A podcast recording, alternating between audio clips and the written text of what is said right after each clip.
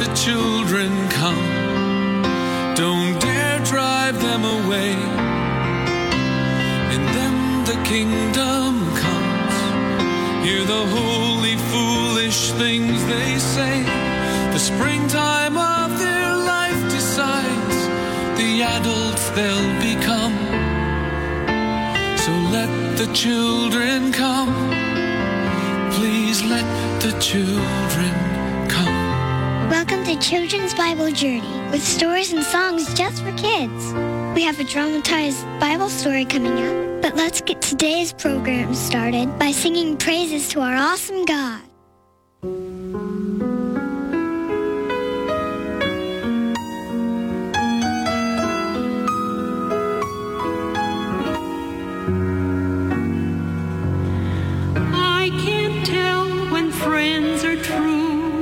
I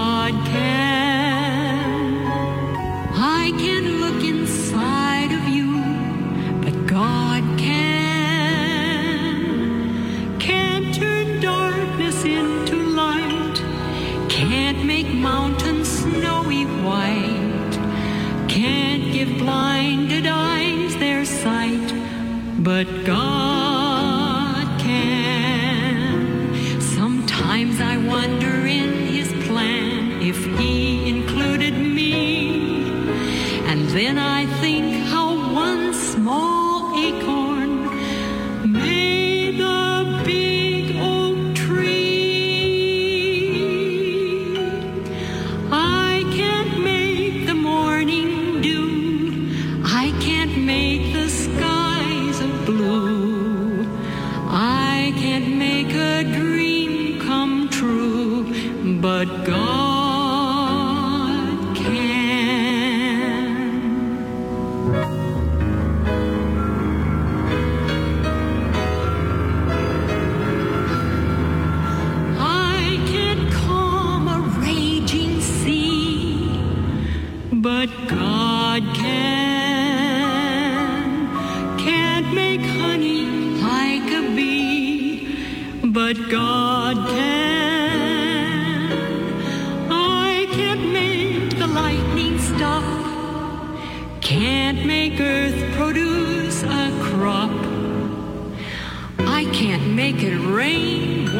drop, but God can. Our great men show their mighty power on land, in air, and sea.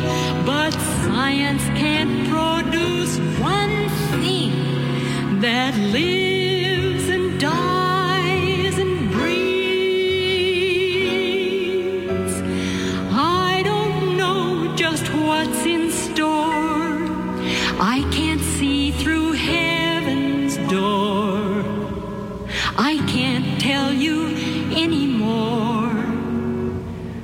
But God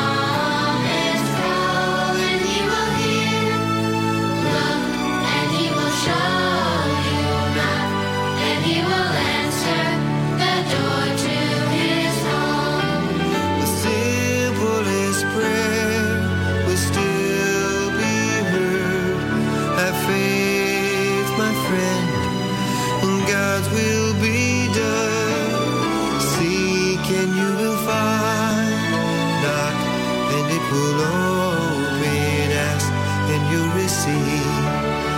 These things are promised. Call and he will hear. Look, and he will show you. Knock, and he will answer the door to his home.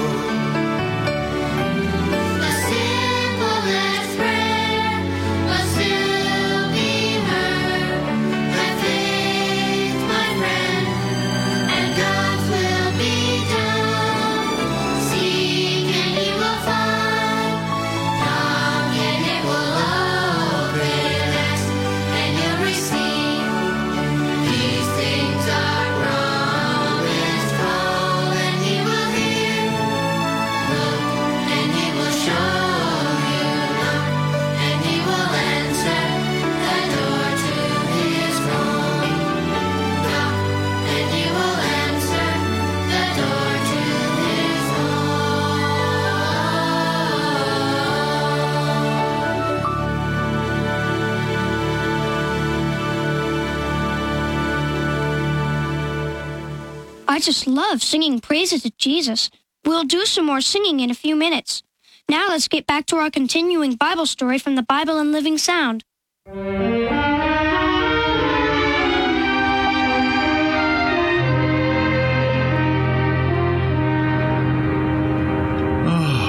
What a wonderful morning after such a dreadful, terrible night.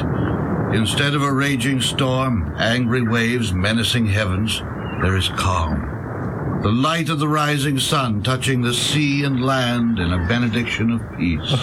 Well, hast thou suddenly become a poet, Peter? Oh, you appreciate not the finer things of life, John, my young friend. Well, I understand you not. Your action is exceeded only by your enthusiasm. You're, you're an extremist. You have virtues, yet serious defects. You're warm-hearted, generous, bold, daring.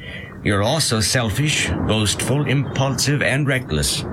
I've observed that in a crisis you may be weak, cowardly, and vacillating, yet you may be just the opposite. No one can be sure what you're going to be in any given circumstance. Now, you're a poet. A man is what he is. No. No, you, my dear John, are too young to understand, so I forgive you. Oh, perhaps it is you who are too old. if a man is what he is, if he cannot change, explain to me, if you can, how Jesus makes the blind see, the lame walk, the, the weak strong, the paralytic agile, yes, the dead alive. Uh, the mind of the young is too inquisitive. Well, perhaps the mind of the old is too settled. I am not old. All right. But a man need not continue to be what he is. He can change. Change for the better by the power of love of God and love for him. Or he can change for the worse by the power of the evil one. Well, here we are. Peter, John, aren't you going with us? We're on Of course we land. So, now we've arrived in Gergesa, a land of heathen. Uh, heathen is not a nice word, my young friend. A better expression is Gentile. Thank you for the advice, my old friend. Someone is afraid of something. Yes, I, I see what it is. Two, uh, two wild animals. They've come from among those tombs. Let's go closer, see what they are. They're, they're men. Wild men. Matted, long hair, mad eyes peering through. Pieces of chain about the legs. They've been chained. They've broken through. Naked, dirty bodies matted with blood. Terrible sight. They're, they're, they're, they're rushing at Run! us. Run for your lives, everyone! Run! Where, where's Jesus? Stop wasting your breath and run! Where is the master? Master! Where is the master? He seems not to have. There, there he is. Back there facing those, those two madmen, uh, alone. I'll go to his rescue. Well, aren't you going to help too, or are you too afraid? Me, I, I am not. Uh, why, why stop here? Afraid? Two madmen. They seem to have realized dimly that one stands before them who can save them from the torment of the demons within them. Unclean spirits, I command thee come forth out of these two men. They, the two madmen, have fallen at the feet of Jesus. What have I to do with thee, Jesus, thou Son of God the Most High? I beg thee, torment us not. It's the evil one speaking through the madmen. What is thy name? Legion, for we are many. Satan's angels, there are many. We beseech thee, Jesus of Nazareth, send us not forth from the country. Upon yon mountainside graze a large herd of swine. Send us up instead to possess them. Suffer it to be so. The madmen, they're calm. Their eyes beam with intelligence, their, their countenances shine, and their blood-stained hands are quiet. The image of Satan is gone. The love and power of Jesus rests upon them. Changed men. As all can be changed, if they will accept the word.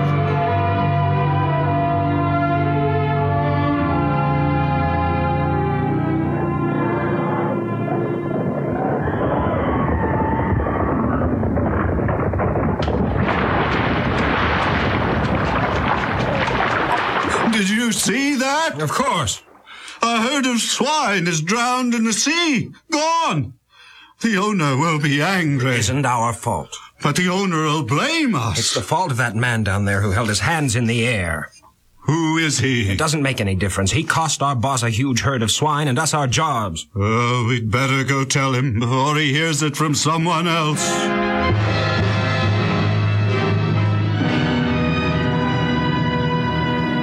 Swine were lost Every one of them. into the sea Over the cliff and into the sea. by a man merely raising his hands. That's all we saw. No, it is not. Those two, two mad men were there too. Oh, yes, they were there. Hmm. Well, we'd better chase that man from the. And uh, quickly. Notify all the townspeople. We'll all go and chase the man from our country, lest he destroy all our herds and flocks. All that we have.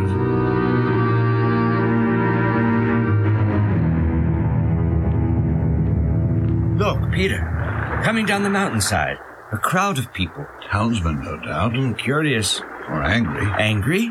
Someone has lost a lot of wealth in losing that great number of swine. Two men have been restored to sanity, too. Remember that. Money is the most important to many people. To almost everybody. Anyway, we'd better get in the boat along with Jesus, away from that approaching crowd. Thou hast made us sane men, great healer and savior. May we go with thee? We want to be with thee night and day, wheresoever thou goest. Go home. Tell thy family and friends.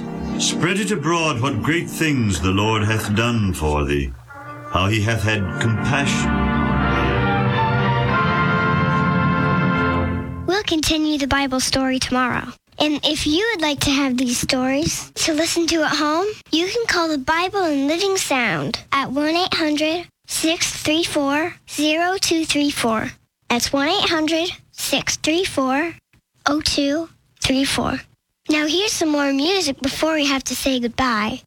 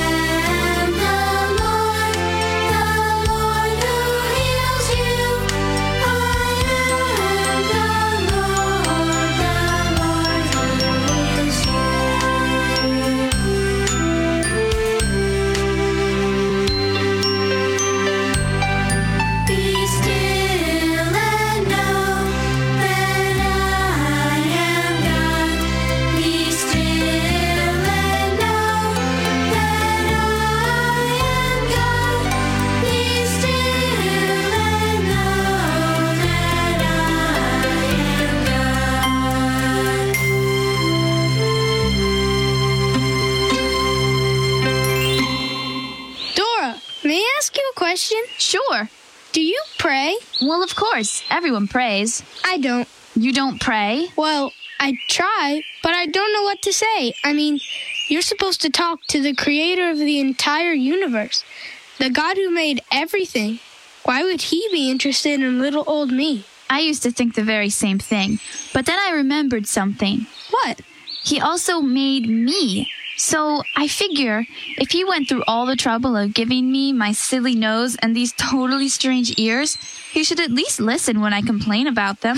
and your knees. You've got the craziest knees. Thank you. I get the picture. So you figure that God listens to you because of the way you look?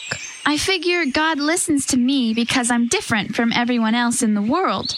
I'm special, unique. If he took the time to make me the way I am, he must be interested in what I do and what I think, because what I do and what I think is special too.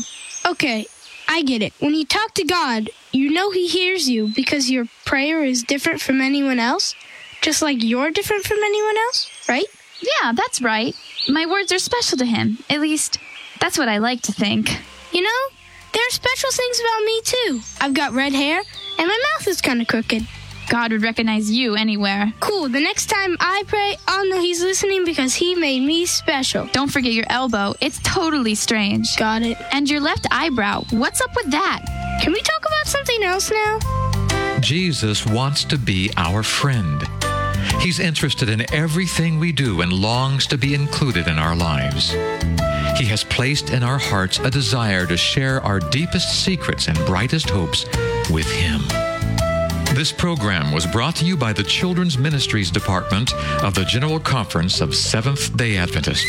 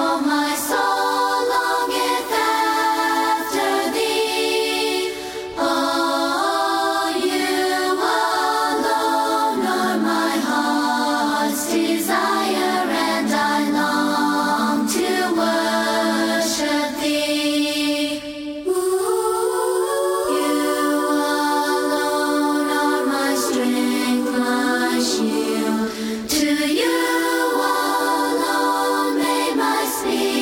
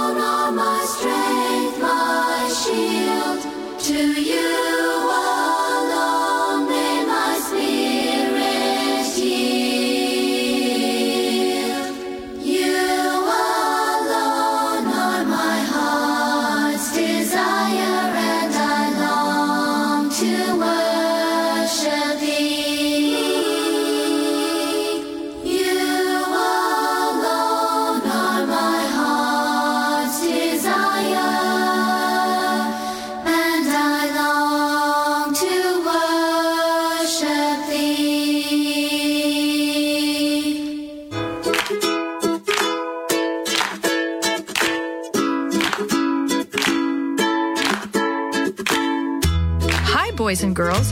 This is Ms. Kathy. I'm so happy you've joined me today for another story just for you. Do not be anxious about anything, but in everything, by prayer and petition, with thanksgiving, present your requests to God. Philippians 4 6. A Current Affair by Tom C. Stiles. Dark, threatening clouds filled the sky as the three young men pulled away from their campsite. They were headed for Lake Michigan's Thunder Bay. Quite a day to dive, huh? Troy said bleakly to his two friends. Fits my mood perfectly, Greg thought to himself. His mind was filled with doubts about both life and God, and he'd chosen this weekend to sort of get away from everything. But even here, the clouds had tracked him down. At least there won't be many boats out today, Larry piped up. That means we won't have to wait long to get the boat off the ramp. Greg let out a long sigh, then sat up. Well, I guess it won't matter much what the weather's like topside. Once we're on that wreck down below, I don't care how hard it rains, as long as the bilge pump keeps our boat afloat. A grin crossed Greg's face, the first of the weekend. So which wreck do you guys want to start with? Troy asked his companions. Larry pulled out a map of Lake Michigan titled Shipwreck Preserves. Pointing to a wreck site none of them had ever tried before, he asked, How about this one? Greg leaned over. Yeah, I've read the description on that one. Let's do it. A short time later, the three of them were headed across the cold waters of Lake Michigan. By now, the sun had decided to put in an appearance, although the waves were still running a choppy two to three feet. Larry pointed at an orange 55 gallon drum floating on the surface of the water. There's the marker, he shouted above the steady drone of the boat's motor. Troy pulled the boat alongside the buoy while Greg grabbed a rope and tied it to the marker. I'm glad we have dry suits, Larry commented. I'm glad we have dry suits, Larry commented. At 110 feet, this water is going to be freezing. As Greg donned his gear, he found himself wanting to pray for God's protection, just as he used to. But he forced the idea from his mind. God just wasn't going to be a part of this dive, if there even was a God. Pulling his mask on, Greg slipped into the water first, then waited for the others to join him. Following along a rope that had been attached to the buoy, the three divers descended into a world of gray. As they slowly pulled their way down the line, their underwater world became even darker. Then suddenly, it began to take shape. What an incredible sight, Greg thought. This is better than a Jacques Cousteau film. The rope was leading them to the foredeck of a picture perfect shipwreck site. The masts of the ship were still standing, and the anchor chains led off the bow into oblivion. The ship's wheel was in place just ahead of the aft mast. This was fantastic. It seemed as though their exploration had just begun when the divers' timers began going off, signaling that the safe time limit had been reached. Reluctantly, the trio headed back toward the surface. Slowly, as before, they became enshrouded in an oppressive layer of grayness. After two decompression stops, the three young men broke the surface of the water. What a great sight! Larry beamed, climbing back on board the boat. Never seen one better, Troy echoed. I just wish these tanks held twice the amount of air that they do. Agreed. Well, let's get our fresh tanks ready and head to another spot. I'll untie the rope. Larry edged his way over to where the rope was attached to the buoy, but the choppy water rocked the boat back and forth, making the task nearly impossible. Let me give you a hand, Greg offered after unzipping his suit. He made his way toward Larry and reached out to untie the knot. Suddenly, the bow of the boat dropped, and Greg's head and glasses hit the buoy. Are you okay? Larry asked. Yeah, Greg shouted, but grab my glasses. But it was too late. Greg's brand new expensive glasses were headed for the bottom of Lake Michigan. I have to do something, Greg thought, his head spinning. He knew that diving back to their previous depth right away would be dangerous. There would be a risk of getting the bends. He turned to Troy. Look, let's get our fresh tanks and go to another dive site, one that's not this deep. You and Larry can go down while I sit it out. When you come up, we'll head back to this site and I'll have another look around. That's okay with me, Troy replied. What about you, Larry? Have I ever turned down a dive? he said with a smile. A short time later, Greg lay in the cabin of the boat, his friends in the water beneath him. Slowly, his thoughts turned toward God. Are you there, God? Are you really there? God, if you're somewhere out there, help me to find my glasses in this great big lake. If you do, I'll never doubt you again. After they returned to the first site, Greg once again donned his suit and gear. Because the buoy had moved by now, he'd have to use the boat's anchor line as a guide. The chances of finding a pair of glasses on the bottom of the world's largest inland lake were slim, but somehow he sensed that he would be searching for more than a pair of lost glasses. You know, this job would sure be easier if I were wearing my glasses, he said with a laugh. Then he lowered his mask and slipped into the water. Larry leaned over the edge of the boat. Remember, you have five minutes of bottom time. Be careful. Greg signaled that he understood, then sank beneath the surface. Hand over hand, Greg pulled himself down the line. Earlier, the group had made some calculations to help Greg know where to look for the glasses. It was all dependent on the direction of the current and certain other variables. Yes, finding my glasses would definitely be in the realm of the miraculous, Greg thought. Soon, Greg's feet touched the lake bottom. This time, the line had not led him to the wreck. Instead, he found himself standing on a flat desert of gray, hard packed clay. Greg began to slow walk around the lake bottom. All he could see was a vast horizon of the great clay. He turned slowly, checking out his surroundings. Just then, something caught his eye. About 15 feet away, an object reflected in the small amount of late afternoon sun. Making his way toward the deep sea glint, Greg tried to focus on the object. Slowly, as if in a trance, he reached down and picked up his glasses. Greg studied his watch to check his airtime. Kneeling on the bottom of Lake Michigan, he sent a prayer shooting through the grayness to his, yes, his, Heavenly Father.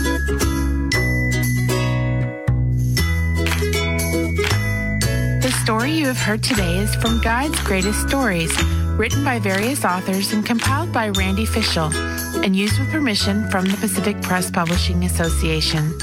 If you're interested in any other books published by the Seventh day Adventist Church, please visit AdventistBookCenter.com or call 1 800 765 6955.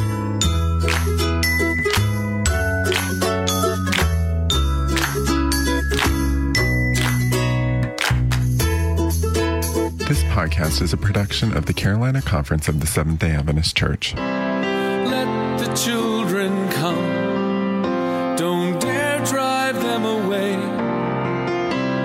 In them the kingdom comes. Hear the holy, foolish things they say. The springtime of their life decides the adults they'll children come. Please let the children come. Children's Bible Journey was brought to you by 3ABN Australia Radio and is a production of LifeTalk Radio at lifetalk.net.